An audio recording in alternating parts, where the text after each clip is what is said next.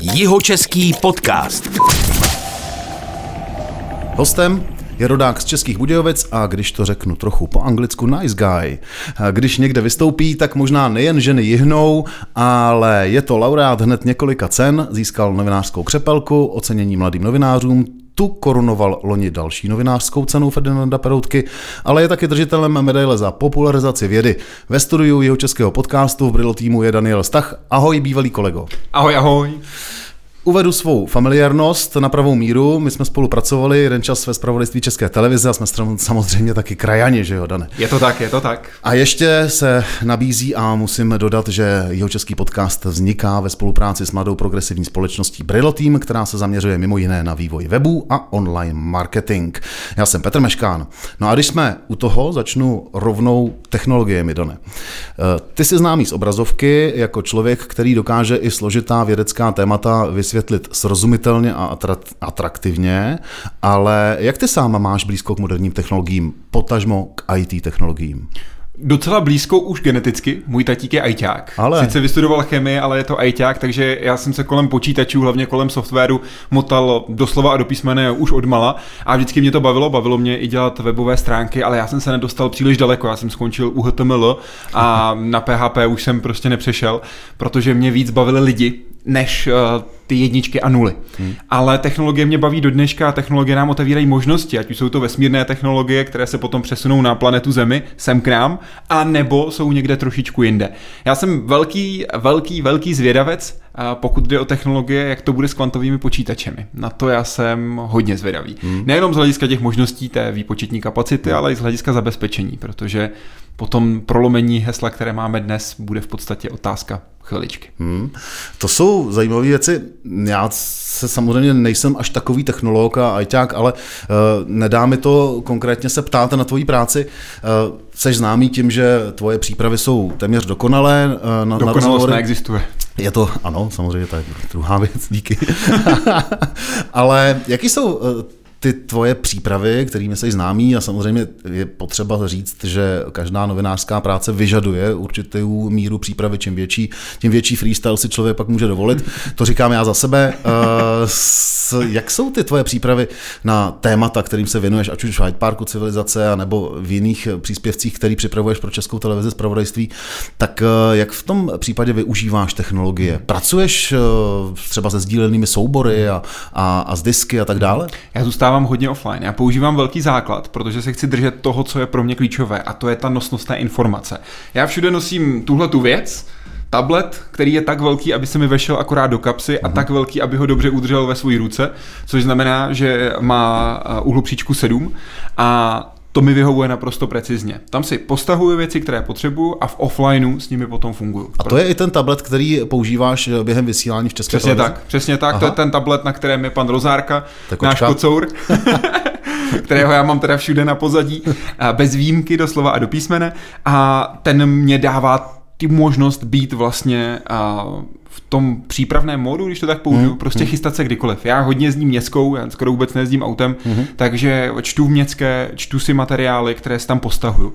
Sdílený disk používám velmi výjimečně, používáme v rámci redakce. A mm. třeba když jsme teď chystali nějaká speciální vysílání k olympijským hrám, nebo když máme třeba přehled toho, co odvysíláme jako vědecká redakce, tak tam to používáme. Cloud samozřejmě používám jakožto zálohu, to jednoznačně, ale zároveň jsem typ, který podle vzoru Artura Síklárka všechno zálohuje třikrát, takže já mám trojité zálohování, jako když letěl ráma, tak všechno bylo třikrát, tak já ve všem funguji třikrát. Takže já když jdu do vysílání, tak mám materiály na tabletu, na telefonu, mám je ještě i v počítači a vzhledem tomu, že to je živé vysílání, tak mám ještě základní materiály, kde mám takovou zkrácenou verzi, mám i vytištěné dost často. Tady je potřeba říct, eh, že Česká televize využívá samozřejmě speciální systém k odbavování vysílání, který zároveň je takzvaným redakčním systémem, do kterého redaktoři píšou své příspěvky. Mhm. Eh, ten se jmenuje Octopus, to je potřeba říct, je pořád Octopus Octopem? Je to pořád chobotnice, ale já musím za sebe říct, že já když moderuju, tak já ho skoro nevyužívám. Já jsem si to myslel. já totiž nepoužívám čtecí skoro vůbec. Aha. Já čtecí zařízení používám jenom na začátku Hyde Parku civilizace, anebo ve vědě 24. Aha. Ale všechny speciály, které my vysíláme, tak já nepoužívám nepoužívám čtecí. Takže kdo se díval třeba na Země v nouzi, nebo když eh, byl Crew Dragon, nebo přistávala Perseverance, tak já na čtecím zařízením nemám vůbec nic. A to se plní právě přes tenhle systém Octopus. Ono je to z toho důvodu, že u nás v redakci platí, že redaktoři nesmí používat čtecí. Protože já jsem zastáncem toho, že v okamžiku, kdy člověk jde na obrazovku a má o něčem vyprávět, tak to má rozumět natolik, aby byl schopný prostě mluvit. Až na výjimečné situace, kdy je to třeba na poslední chvíli velmi složité, hodně jmen a podobně, tak naši redaktoři nesmí používat čtecí. Protože když je začnou používat, tak si na to zvyknou a budou otroky čtecího zařízení. A to já prostě nechci.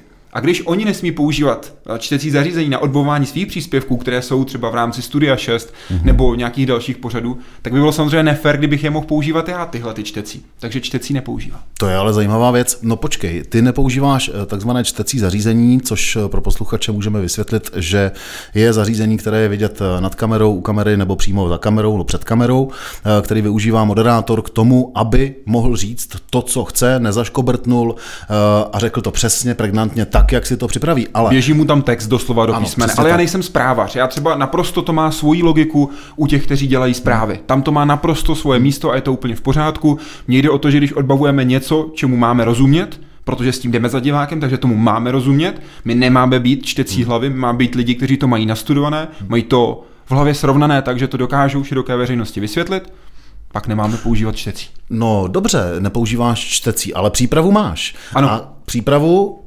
nemáš eh, teda samozřejmě před sebou, ale kdyby náhodou, co když ti přijde okno? Tak, tak mám máš v tabletu. ten tablet. Já mám v tabletu udělaný tam svůj kostru. systém, tam mám kostru, tam mám strukturu, tam mám ty, ta tvrdá data, tam mám citace, tam mm. mám mhm. poznámky. Ta struktura je strašně důležitá, já to dělím i přes takzvané fuly, což jsou materiály, které pouštíme na velkou projekční plochu, kterou máme ve studiu 6. Když se diváci podívají třeba na záznam přistání Perseverance, tak jsme do toho, do té velké projekce pouštěli například to, kudy se bude pohybovat Perseverance, mm. pouštěli jsme tam různé záběry z Marsu, abychom na nich vysvětlili, co a jak tam bude studovat a podobně tak o to já se můžu opírat a máme nastavený systém, který znají, chápou moji kolegové, takže během takových jednoduchých gest dokážou pochopit, co já po nich vlastně chci, aby v režii udělali a případně oni mi do ucha, protože oni na mě mluvit můžou, já na ně ne, dali nějaký pokyn podle toho, co se děje. Takže ty seš vlastně ten freestyleový moderátor, který má brutální přípravu, ale pak jede prostě freestyle. A pak mám ještě dobrou, alespoň si troufám odhadnout, že většinou, když jdu do vysílání, strukturu. Mm-hmm. Já mhm. vždycky chci tři věci. Mít přípravu, to mhm. znamená rozumět tomu tématu, za druhé mít tu strukturu, aby se šlo od někud někam. Pokud divákům nevysvětlím, co jsou to kvarky, tak se nemá smysl bavit o tom, jak použijeme kvarky. To tak prostě je. A za třetí, musím se dobře ptát. A proto se nejčastěji ptám, proč. To je moje nejoblíbenější otázka. Tady jsme v Jižních Čechách, mě napadly škvarky, ale to je jenom... A nejenom v Jižních Čechách. dobře. Eh, když, se, když jsme u té přípravy, mě zajímá v průměru, dá se říct, kolik času ti zabere příprava na hodinový rozhovor? A myslím tím hodinový rozhovor ne s držitelem Nobelovy ceny. Průměrný, normální hodinový rozhovor, standardní. Nedá se říct, je to po každé úplně jinak a hrozně záleží na tom, jaké je to téma. Hmm. Navíc pokud je o Hyde Park civilizaci, tak tam já mám obrovskou podporu v Páje Sedlářové. To je jeden z nejchytřejších lidí, kterého já jsem kdy v životě potkal a ano, srovnávám ji i s těmi 31 nobelisty, se kterými jsem měl čest mluvit, hmm. která odvádí obrovskou práci právě na té přípravě, připraví ten základní materiál, který já pak zpracovávám, doplňuji si k tomu nějaké další věci a dělám z toho takový další menší dokument, kterému nadneseně říkáme scénář, kde je právě vydefinovaná ta struktura na základě toho, jak mi to přijde nejlepší. Ona ti připraví tu základní rešerši? Přesně tak. A s tou ty tak. pak pracuješ. A, a já si pak hmm. dohledávám další věci, protože já vždycky chci slyšet hmm. rozhovory, já vždycky chci slyšet, jak ten člověk mluví, zvlášť když je to cizinec, protože hmm. já se potřebuju doučit slovíčka, která neznám a on je v té angličtině používá, protože ty rozhovory s anglicky mluvícími děláme v angličtině. A tohle dáváme dohromady. A potom samozřejmě jde o to se domluvit na tom, jak ta eh, struktura bude vypadat. A to děláme tak, že Pája Sedlářová a Gáby Cihlářová, což je dramaturgyně Hyde Parku civilizace. A Pája Sedlářová to je za svobodná Chudárková. Chudárková. Přesně tak. Výborně, přesně to byla jenom taková interní poznámka. Zdravíme Páju. a Gáby Cihlářová, tak ty dají dohromady dokument, kterému říkáme odkud kam Což je přesně to vydefinovat si, jak ta témata chceme poskládat za sebou, aby nám to na sebe dobře navazovalo a pak já to celé spojuju a připravuju ten výsledný dokument. Jsou to desítky hodin práce. Já, a já čtu a připravuju to, jak jenom prostě mám volno a někdy je ta třeba struktura hotová hned, ale třeba na Zdeňka Svěráka jsem tu strukturu, jenom tu strukturu, nebavíme se teď o rešerši těch materiálů, hmm. ale tu strukturu jsem stavil tři hodiny, než jsem se rozhodl, kudy půjdu, aby hmm. mi to na sebe dobře navazovalo. To dává smysl, se Zdeňkem Svěrákem uh, už dělalo rozhovory mnoho lidí, tak samozřejmě každý hmm. další chce, včetně tebe, i kdybych to dělal já, být originální a Přesně být tak. jinde. Já to jinak. To samé třeba Adam Ondra. Tam hmm. jednu pasáž specificky uh, jsem vymýšlel fakt dlouho, aby dobře na sebe navazovalo uh, obraz, uh, to téma, i ten obsah, který jsem od něj čekal. To se prostě všechno musí propojit a divák nad tím vůbec se nesmí zamyslet. Divák tohle vůbec nemá řešit. Ten má mít prostě z toho ten dobrý pocit a spoustu informací, které ho budou bavit. Hmm. To, abychom se k tomu dostali, to je naše práce. Super. To je to, co já říkám, že má tahle ta naše práce společného s muzikou. Ale to odbočuju. Chtěl jsem se zeptat na dvě konkrétní věci. Ty jsi zmínil angličtinu. Uh, jak jsi se v angličtině posunul od té doby, kdy jsi začal dělat, dejme tomu Hyde Park civilizace, doteď? Posunul tě vůbec ta práce? Předpokládám, že ano. Že? Obrovský moc. Já většinu zdrojů, se kterými pracuju, tak jsou v angličtině. Hmm. I během dne. V podstatě není den, kdy abych ne, nepoužil angličtinu. To hmm. pro mě české zdroje jsou opravdu sekundární. Hmm. Takže to a, jednoznačně a nejvíc mě pomohlo mluvit, a co mě hodně pomáhá, je číst. Já v tabletu mám čtečku a každý večer před spaním čtu fantasy sci-fi, opravdu odpočinkovou literaturu, meče, štíty, luky, to je přesně jako moje. Jenom trocha magie, moc ne, já nejsem, má tam moc magie, tak už to není pro mě. Žádní draci, jo? No, draci mi nevadí, pokud jsou třeba teď, zrovna teď dočítám, mám rozečnou poslední kapitolu. Včera večer jsem ji už nedočetl poslední kapitolu, The Echo Saga, a tam jsou i draci, ale jsou tam tak jako dobře daní ty mhm. draci, že se vlastně jdou drak proti drakovi a zůstane to i na těch lidech lidech, takže to je fajn. A mě nebaví, když je tam pak jedna postava, která může zlikvidovat všechny a jenom se čeká na to, kdy tam nastoupí, no tak o čem to je. Ale tohle mě baví. A to mi pomáhá. Takže mluvit uh-huh. a číst. To je podle mě to nejlepší, co člověk může udělat pro to, aby rozvíjel ten jazyk. Takže tam se dostal eh, díky právě téhleté práci na absolutní, nebo nechci říct absolutní, ale na vysokou úroveň angličtiny, předpokládám. Od té doby. Na se dokážu docela rozumně domluvit, ale hmm. samozřejmě nikdy nebudu jako rodilý, rodilý řečník. Nikdy jsem nestrávil v zahraničí víc než 18 dní a z těch 18 dnů jsem 12 dní strávil v divočině, kde jsme nepotkali hmm. vůbec nikoho, jsme trekovali po Norsku. takže, a, takže já nemám za sebou nic jiného než vlastně klasickou školní výuku, hmm. že já jsem tady produktem českého školství a k tomu dost času stráveného na kanále, kde jsem se staral o zahraniční závodníky. Jo, e, k tomu se myslím ještě dneska několikrát dostaneme, ale ještě tady mám pár věcí mm-hmm. ohledně tvé práce v české televizi. E, ta studiová činnost a ta práce potom na závěr, na to tady mám taky jednu otázku připravenou a je konkrétní. Ty jsi zmínil editorky dvě, dvě vlastně členky tvého nebo vašeho týmu vědy ČT. Mm, máš takzvané ucho? Ve studiu? Ve vysílání ano. Eh, ucho je, to zase řeknu pro posluchače, eh, takové naslouchátko, kterým se dorozumívá jednosměrně editor s moderátorem ve studiu a pokud potřebuje, tak mu může říct, hele, zeptej se ho ještě na tohle. Eh, v politických debatách je to trochu jiný příběh. Jak to využíváte vy ve vědě? My to využíváme, co se do počtu těch v úvozovkách rad nebo přípodotků nebo nápadů a docela málo, protože my máme opravdu hodně vydefinovanou tu strukturu, mm-hmm. ale zároveň zároveň platí, že já jsem rád, když, tam má, když mi tam dokáže někdo vložit ten další úhel pohledu. Hmm. My se dost často sti- shodneme. Dám příklad třeba za těch 55 minut Hyde Parku civilizace. Na mě Gáby typicky promluví, bych řekl třeba tak třikrát, pětkrát. Velmi málo, ale řekne třeba jenom jedno slovo a já vím, co tím slovem myslí. Nikdy na mě nemluví v celých větách. Mm-hmm. Pokud moderuju a rozhovor v angličtině, tak na mě mluví anglicky, Aha. abych nemusel přepínat, protože Jasně. já přepnu do angličtiny a myslím v angličtině. Jasně. Jakmile člověk myslí v češtině a překládá to do angličtiny, tak to je cesta do mhm. pekel, takhle mm. to mhm. nemůže fungovat. Mm.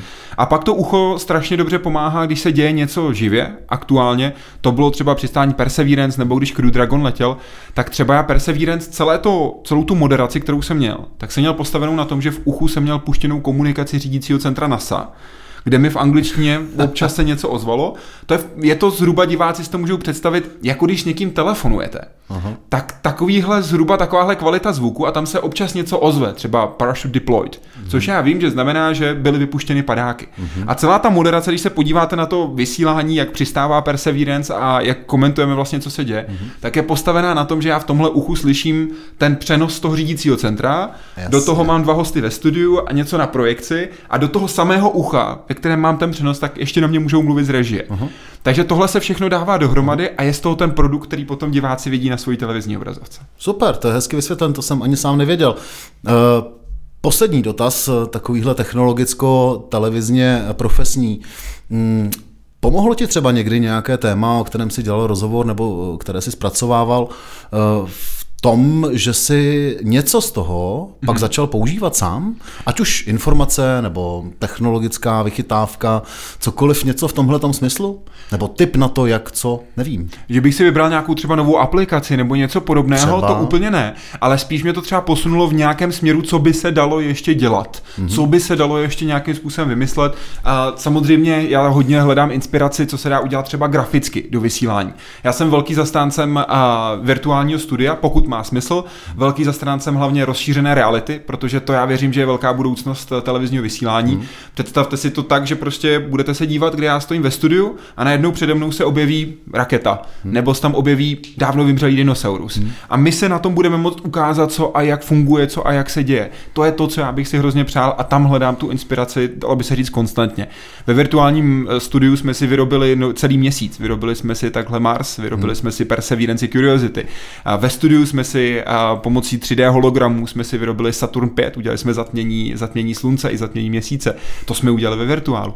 A tohle mě strašně baví, hmm. protože si myslím, že tohle je cesta, jak to ukázat. Nemá smysl tam dávat virtuálně věci, ke kterým můžu přijet. Hmm. Pokud budu chtít ukázat, nevím, nějaké auto, no tak pojedu k tomu autu, pokud tady někde parkuje a ukážu ho normálně naživo. Hmm. Ale já ten Saturn 5 do toho studia prostě nenaparkuju. Prostě je trošku velký a trošku těžko získatelný. Jsi se musel zajet jinam.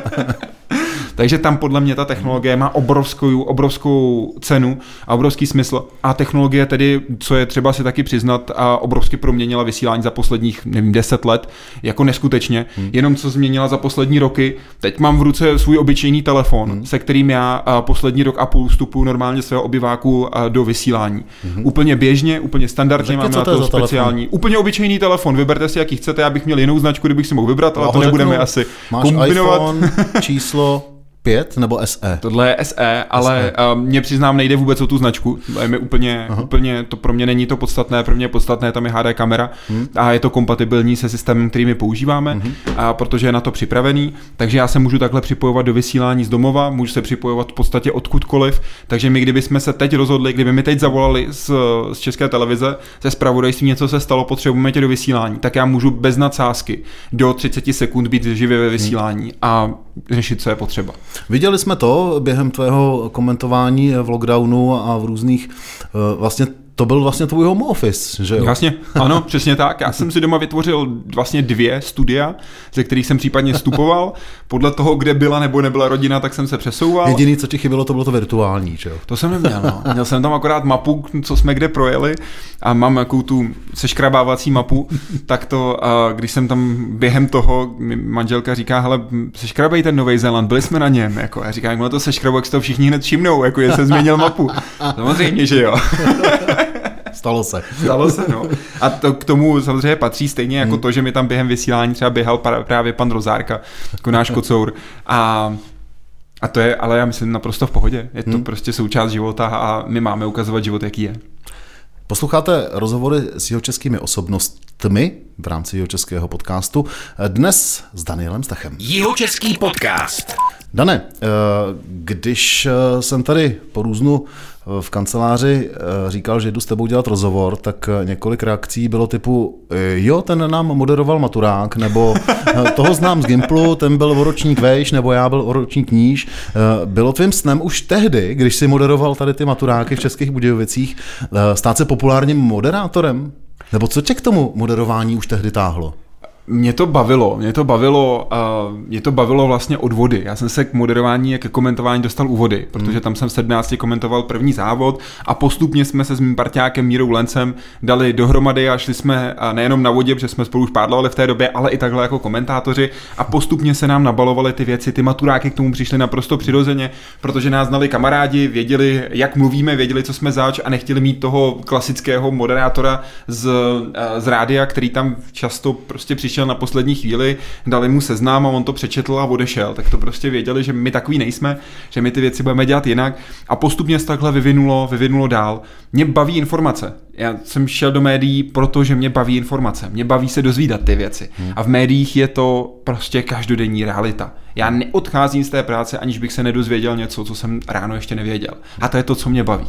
Hmm. Uh... Tvoje cesta do české televize je už obecně známá, byla to náhoda, eh, ale stejně, když jsi v ČT začal pracovat, která redakce ti byla nejbližší, nebo eh, kde jsi chtěl pracovat? Já třeba věděl, když jsem tam nastupoval, hmm. že moje cesta z největší pravděpodobností povede do kultury. Já jsem chtěl aktuální dění. Mě opravdu baví to aktuální dění a proto to já denní jsem měl, to denní spravodajství. To, že se to teď děje, v tuhle tu chvíli. A za hodinu je to pozdě, teď se to děje. Ten adrenalin toho denního jo, živého vysílání, toho, kdy já jsem pak měl tu šanci uh, fungovat na pozici, kdy jsem ráno přišel a jel jsem tam, kde se něco dělo. Když to bylo jednání sněmovny, tak tam, když jednání vlády, tak tam, když bouračka na D1, tak tam. A tohle mě strašně bavilo, protože jsem se učil spoustu nových věcí a neustále znovu něco nového. A strašně mě to bavilo tohle byl navíc pro mě úžasný základ v tom, co můžu dělat dneska. Hmm. Protože já jsem se takzvaně vyvstupoval, to znamená, hmm. že já když jsem šel do studia moderovat, tak, eh, nebo když jsem vlastně odcházel z téhleté pozice, už vlastně jakoby v úvozovkách jenom moderovat, i když já natáčím jenom, když to jenom trochu jde, tak, hmm. tak jsem venku hned. Tomu tak rozumím. já jsem měl nějakých 500-600 eh, živých vstupů za sebou, protože mě to hrozně rychle naskakovalo, ty počty. Protože eh, já jsem měl rekord, jsem měl 16 živých vstupů za jeden den, Vstupoval jsem vlastně po půl hodinách do toho vysílání. A tohle se opakovalo. A to byla obrovská škola. A mě bavilo i třeba jednání, pardon, i jednání poslanecké sněmovny. Mě jako opravdu dělat tu politiku, sledovat jí mě bavilo, protože to byl adrenalin. Já jsem si musel nastudovat spoustu věcí. Spoustu věcí na to jednání sněmovny, kdy nikdo nevěděl, když začínalo jednání sněmovny, co se vlastně bude projednávat. Takže já jsem musel projít celý ten, celý ten program jednání, načíst si ty věci, načíst si ty zákony, prohlídnout opravdu ty důvodové zprávy, abych tam nepřišel a nepřečet takzvaně četku, což je takový novinářský jargon, hmm. přečetl četku, znamená, že prostě převyprávěl to, co napsala Česká tisková kancelář a to je za mě absolutně nenovinářský přístup. To, to není novinář, prostě takovýhle člověk. Takhle se nedělají ani zprávy. Přesně tak, to je prostě strašně špatně. Takže to stálo spoustu času, spoustu energie, ale byla to úžasná škola. A hmm. pak mě bavilo to, co, co třeba divák na, na první pohled úplně nevidí, že jdou zprávy v 10.00, já mám živý vstup v 10.00.30 hned po úvodu, a já jsem v 10.00 ještě nebyl na té pozici, protože jsem ještě rychle dozískával nějakou informaci a dobíhal tam na poslední chvíli. A tohle mě strašně bavilo a musím říct, že jsem měl štěstí a mám štěstí na kolegy, že oni i tohle respektovali. Že hmm. opravdu, když si zvykli na to, že tam budu já, hmm. tak mě nikdo nevolal, kde už seš, kde už seš, kde už seš, protože věděli, že já tam prostě přijdu, přijdu na poslední chvíli, protože něco dělám, ne protože hmm. bych se někde flákal, ale protože chci přinést, nekouřím, nikdy jsem nekouřil. A kdo kouříte, tak se toho zkuste zbavit. Tak jo.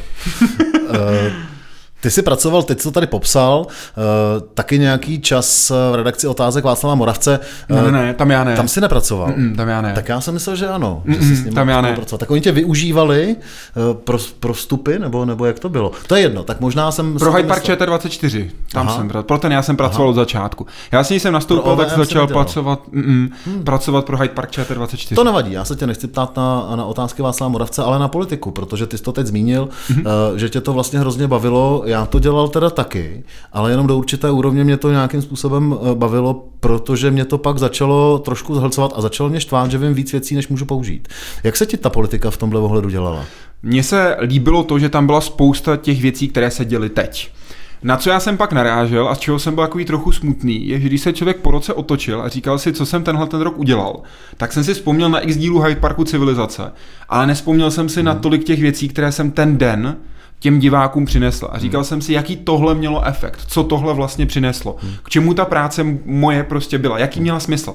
Mě ta práce bavila, to vůbec hmm. nemyslím nějak zle, jenom jsem si říkal, jaký je ten dopad tohohle toho. A přemýšlel jsem, co s tím můžu dělat. Tam nešlo o to, že já mám být ten, kdo bude ovlivňovat vývoj v téhle zemi. To vůbec ne. Ale spíš jsem si říkal, jaký význam mělo to, že jsem do toho dával tu energii, ten čas, co to prostě komu přineslo. Jaký přínos to pro koho mělo. Hmm. A v tu chvíli jsem si uvědomoval, že třeba právě ta věda si z mého pohledu zaslouží té energie ještě o něco víc, protože ten přínos může být ještě výrazně větší. Hmm. Uh, teď otázka, kterou si taky pravděpodobně už odpověděl, ale Uh, asi si nikdo už nemůže představit, že by si byl v jiné redakci, ale kdyby si Jak nebyl... Lidní, asi jo. No a řekni mi v jaké. Já teda trochu tuším, co by si řekneš. Kdyby si nebyl v redakci Vědy České televize, do jaké redakce by si chtěl, nebo kde by si chtěl působit teď si řekl třeba, třeba v tom domácím zpravodajství, to už možná není tak pravda, viď? Já mám vystudovanou fakultu mezinárodních vztahů, takže Aha. mě vždycky bavilo zahraničí. Mě vždycky bavilo to, co se děje na té světové scéně, mě baví provázanost světa, takže tohle je něco, co by mě bavilo, k tomu jsem teda vystudovaný ekonom. Mhm. Takže jakoby z hlediska tohoto bych měl zamířit směrem do ekonomické redakce. Ale uh, já mám vědu hrozně rád. Neplánuju změnu, pokud nebudu muset mít změnu, tak, tak se k ní nechystám. Ale zároveň já nejsem ten typ, který by byl jednostranně vyhraněný. A myslím si, že kdybych byl, tak by to bylo strašně špatně. Hmm. Já myslím, že my potřebujeme mít ty oči otevřené, nejet v tom tunelu. Kdybych jel jenom v tunelu věda, tak je to špatně. Teď bylo jednání Biden-Putin, udělali jsme k tomu půlhodinový speciál. Pohled vědců na to, jakým způsobem tyhle dvě země zvládly období pandemie. Protože tohle myslím, že je taky naše role. Takže samozřejmě já jsem pečlivě sledoval pre- americké prezidentské volby, budu teď sledovat naše parlamentní volby. Samozřejmě půjdu volit, jako chodím ke každým volbám, když to jenom trochu jde. A nemám vůbec žádný odpor jako k tomu, že bych hmm. řekl politice, tak o tom nikdy natočím žádný rozhovor. To vůbec ne. Takhle si myslím, že to ani nemá být, bylo by to špatně. Tak ona ta věda tak trochu eh, zahraničí, nebo částečně zahraničí je. Eh, já teď řeknu jednu osobní věc. Jo. Něco mi prozrať. Já jsem tě párkrát viděl moderovat lomeno komentovat venkovní sportovní akce, konkrétně tedy závody na divoké vodě eh, na Lipně. K tomu máš samozřejmě historický vztah, k tomu se chci ještě taky dostat, ale řekni mi, jak to děláš? Jeden závodník jede tu trať, třeba minutu, minutu a půl. Jo. Mhm. Já jsem tam na to koukal. Ty během toho moderuješ pro diváky přímo na tom kanále, který to sledují tam u velké obrazovky, jedeš to tam do reproduktorů, pak to jedeš ještě do televize, jestli se nepletu. To ne, dobře, mm-hmm. ale jede, vypadá to jako když to moderuješ do televize. Ale za tu minutu a půl ty ho stíháš sledovat, stíháš komentovat, jak to jede a ještě říkat všechno, co má za sebou historicky, kdy se narodil, odkud pochází a kde uspěl a kolik medailí a všechno to během jedné minuty a půl zvládneš, on to dojede a ty to všecko tam vysypeš takovou razancí. To je kadence dan stach. To se, dá, to se dá takhle říct. To máš zase připravený? Nebo ne, ne, tohle vzniká to... úplně v průběhu toho vysílání. My máme s Mírou připravené materiály na jednotlivé závodníky, máme tam přesně co, kdy, kde, jak zvládli, nezvládli, máme tam připsané i podrobnosti o tom závodě, hmm. třeba o kolik prohráli, kdo tam byl těsně kolem mě, jakou tam udělal chybu, aby jsme si to rychle vybavili, protože opravdu bych si asi na první dobrou nespomněl na všechny závody, vzpomenu si na, na mistrovství světa v Čuňovu, kde Vávra dal šťoucha na dvojce a nakonec byl vicemistr světa, tak na ten si vzpomenu, ale nevzpomněl bych takhle na všechny. A pak už jenom sledujeme to, co se děje a kombinujeme to. Já když takhle komentuju, tak začínám větu a nevím, jak bude končit. Vůbec nevím, jak bude končit. A ať už komentuju v češtině nebo v angličtině, prostě člověk jede a jede to tak nejlépe, jak může. My vždycky chceme, aby si lidi dozvěděli informace a aby je to bavilo slovy k divákům, stylem k atmosféře. My chceme, aby je to pohltilo, nechceme, aby prostě když šli jdou k té vodě, řeknou, já jsem byl včera u vody, viděli jste to, víte, jak to tam dávají, a to je prostě ono. Jo, tam je, hele, tam je Jiřa Prskavec, jo, a on je, to je, to je, to je, to je, on má nejenom tu, on má nejenom ten bronz té olympiády, ale viděli jste. A tohle já bych chtěl, aby si lidi odnesli od té vody. Aby až potkají svoje kamarády, že budou grilovat druhý den, tak jim řeknou, hele, to on je to fakt týpek, on nejenom, že má bronz té olympiády, ale on od 18, on nemá rok ve kterém by neměl velkou placku. Hele, a víš, jak jdou na té vodě? Jo? Oni musí dělat náklony. Slyšel jsi, co je náklon? Hele, a víš, že ta voda, to je vlastně kompletně fyzika? Já jsem na kanále, já už jsem se normálně přesunul to je Tohle je přesně to, co já bych chtěl, abyste lidi odnesli, aby hmm. byli nadšení, když o tom budou mluvit. A zároveň, aby se dozvěděli spoustu zajímavých věcí. No řekni mi, a dokázal bys takhle jet i v angličtině? Já takhle komentuji v angličtině. Na, na světovém poháru v Troji, tak my vlastně komentujeme s Mírou. Já typicky komentuju v angličtině, on komentuje v češtině. A jenom když jedou Češi nebo Slováci, protože Slováci nás o to poprosili, slyšel Saša Slavkovský, jestli bychom mohli Slováky komentovat taky celý česky, a tak eh, to jsme jim samozřejmě hrozně rádi vyšli vstříc, tak komentujeme vlastně jako na střídačku. Takže já takhle komentuji v angličtině, ale samozřejmě v té češtině je to pro mě jednodušší daleko než v té angličtině. Jedna z těch otázek, je, co jsem se tak jako doptal, co by se tě chtěli někteří tady kolegové různě doptat, a kde bereš tu energii? To se tě chci teď zeptat taky, protože potom, co tady ty předvet a o čem se tady bavíme, ty máš ještě někde nějaký záložní zdroj, odkud čerpáš? Hele, já mám prostě jenom radost ze života. Víš co, já jsem defaultní optimista. Já ráno vstanu a i když venku prší, tak já nebudu mít špatnou náladu. Já fakt ráno vstanu a jsem v po, jako, já se těším na ten den. To, že venku prší, hele, já s tím nic neudělám, tak co bych si s tím lámal hlavu. A, a pak já opravdu věřím, že to, co dělám, má smysl, že to k něčemu je. A samozřejmě platí, že člověk musí spát. Já chodím spát v 9, já mám v 9 večerku a v 9 si jdu večer normálně si lehnu s tabletem, čtu knížku. Zvedám vysoko obočí. A já stávám taky docela brzo. Já už třeba před 6 jsem zhůru, takže abych to, abych to dokázal takhle hmm. vykompenzovat. A abych opravdu byl vyspalý a abych si hlídal, že nejedu jenom v té práci. Teď hmm. samozřejmě v době pandemie to bylo o něčem úplně jiném. Hmm. Tam jako já jsem za první tři měsíce pandemie jsem měl tři volné dny, jinak jsem byl v práci prostě a fungoval, jak bylo potřeba ale to je výjimečná situace a nejde takhle dlouhodobě. Ale hlídám si, abych byl aspoň čtyřikrát eh, týdně ideálně na vodě, když ne na vodě, tak abych šel běhat, abych jel na kolo, zkrátka abych ten mozek vyčistil, hmm. protože já když ho nevyčistím, tak mě ty věci přestanou napadat. A když mě věci nebudou napadat, tak jsem skončil. K těm volnočasovým aktivitám se ještě dostaneme. Posloucháte jeho český podcast s hostem Budějovičákem Danielem Stachem. Jeho český podcast. Dane, a co jinak? Uženil ses? Miminko se narodilo, co? Eh, prozradíš, jak ti to změnilo život?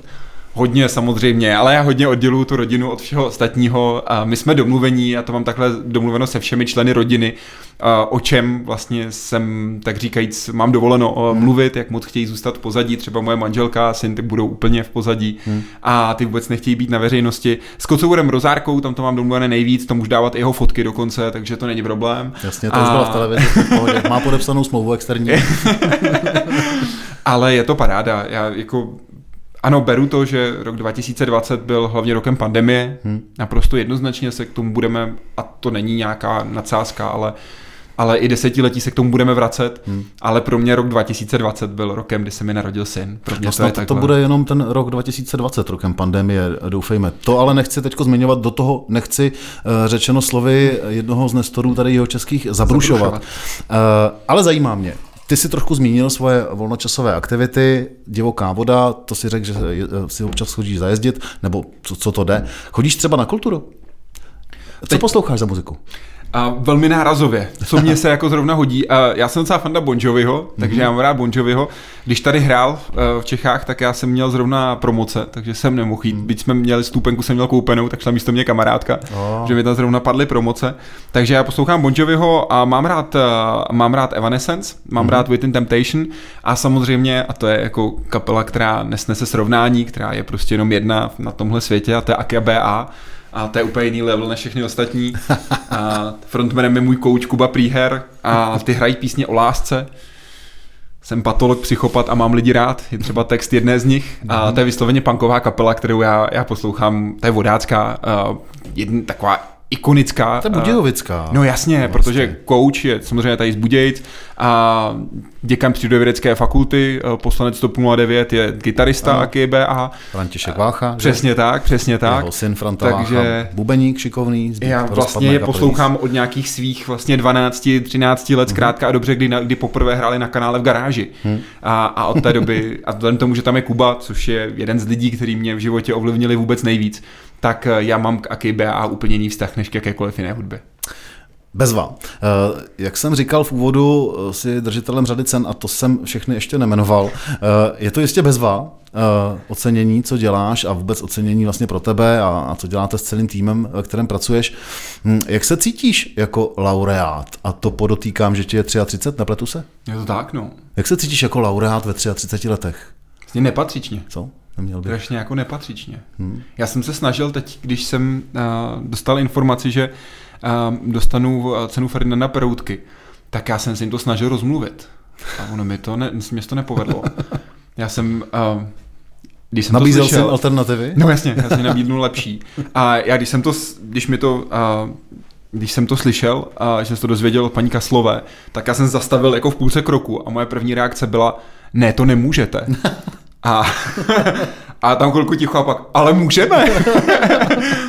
Já jsem jí pak eh, ještě později jsem jí volal, abych se omluvil, že to nebyla opravdu dobrá reakce jako číslo jedna na to, že mi chtějí dát takhle, takhle úžasnou, úžasnou cenu.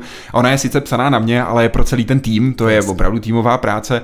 Já jsem jim hned nabídl dvě lepší alternativy, aby ať dají radši těmhle dvěma, že hmm. by to bylo lepší než mě, hmm. ale nedali si říct, no, ne, asi neumím tak dobře přesvědčovat lidi, no. A ta cena se neudílí redakci, asi ne, že? Ne, ne, ne, ne, hmm. to je vždycky psané na člověka, což já chápu, ono je to, ono je to logické, že vždycky někdo, kdo nějakým způsobem ten tým do určité míry má, může a má hmm. zastupovat.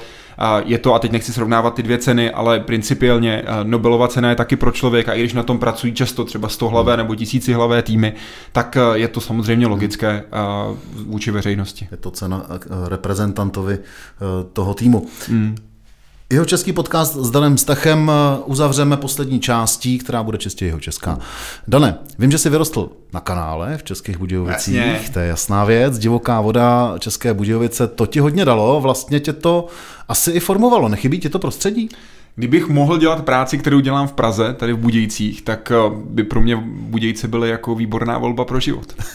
to jsi odpověděl na ostatní tři otázky, co jsem tady měl, měl připravený, což eh, není na škodu.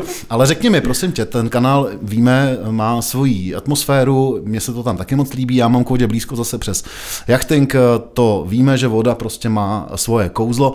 Co pro tebe vlastně, nebo jakým způsobem tě ten kanál tady ve Vrbném formoval formoval, co ti vlastně dal, od kolika let se tam pohyboval, mm. tebe to vlastně vychovalo, že jo, když no, teda já jsem tam rodiče tvoje, jo, ale... Já jsem tam opravdu vyrost, jako regulárně, samozřejmě, já jsem říkal, že jsou tři lidi, kteří mě ovlivnili v životě nejvíc, mm. to jsou moji rodiče a mm. pak je coach právě, to je Kuba Prýher. já jsem od 11 let dělám divokou vodu a ten kanál mi dal vlastně několik věcí a první ten sport jako takový, protože vodní slalom je sport do života to prostě uh, jsem připravený si obhájit kdykoliv a kdekoliv. Protože to je sport, který člověka učí přemýšlet. Je to sport, ve kterém jasně člověk potřebuje být silný, aby se uvezl, potřebuje fyzičku, aby to zvládnul, hmm. ale je to sport, u kterého pokud nespolupracuje s vodou, pokud nedokáže vymyslet tu cestu a nedokáže se extrémně rychle rozhodovat při tom, když jede, hmm. tak prohraje. Takže tohle je sport, který mě do života dal schopnost se rozhodovat, schopnost vyhodnocovat tu situaci. A to doslova a do písmene zaběhu, hmm. což je něco, co já v televizi používám při živém vysílání prostě pořád. Hmm. Za třetí mi dal tu Živé možnost... vysílání české televize je v podstatě živa, jako divoká voda. Divoká že? voda. A hmm. je tam spousta nečekaných věcí, které můžou nastat. Spoustu věcí, které člověk má, ale spoustu věcí, které nemůže mít pod kontrolou, ale musí se přizpůsobit. Hmm. Mě ta voda dala nejenom to, že dokážu ty věci, troufám si tvrdit, lépe analyzovat, lépe vyhodnocovat, rychleji se rozhodovat, ale i to, že jako člověka srovná. To znáš, jo? No jistě. Jako tí voda srovná člověka. Kdo má nos nahoru jako chvilku, tak, tak rychle jde. A nejde dolů jenom ten nos, jde dolů celý. Tohle prostě platí. Ta voda srovná toho člověka. Hmm. Navíc kolem vody jsou úžasní lidi. A dost často se, zvlášť dneska vůči sociálním sítím a podobně, bavíme se o bublinách, jak jako žijeme v nějakých bublinách. Hmm u vody vám ty bubliny prostě všechny popraskají, protože ty bubliny jsou tam propojený.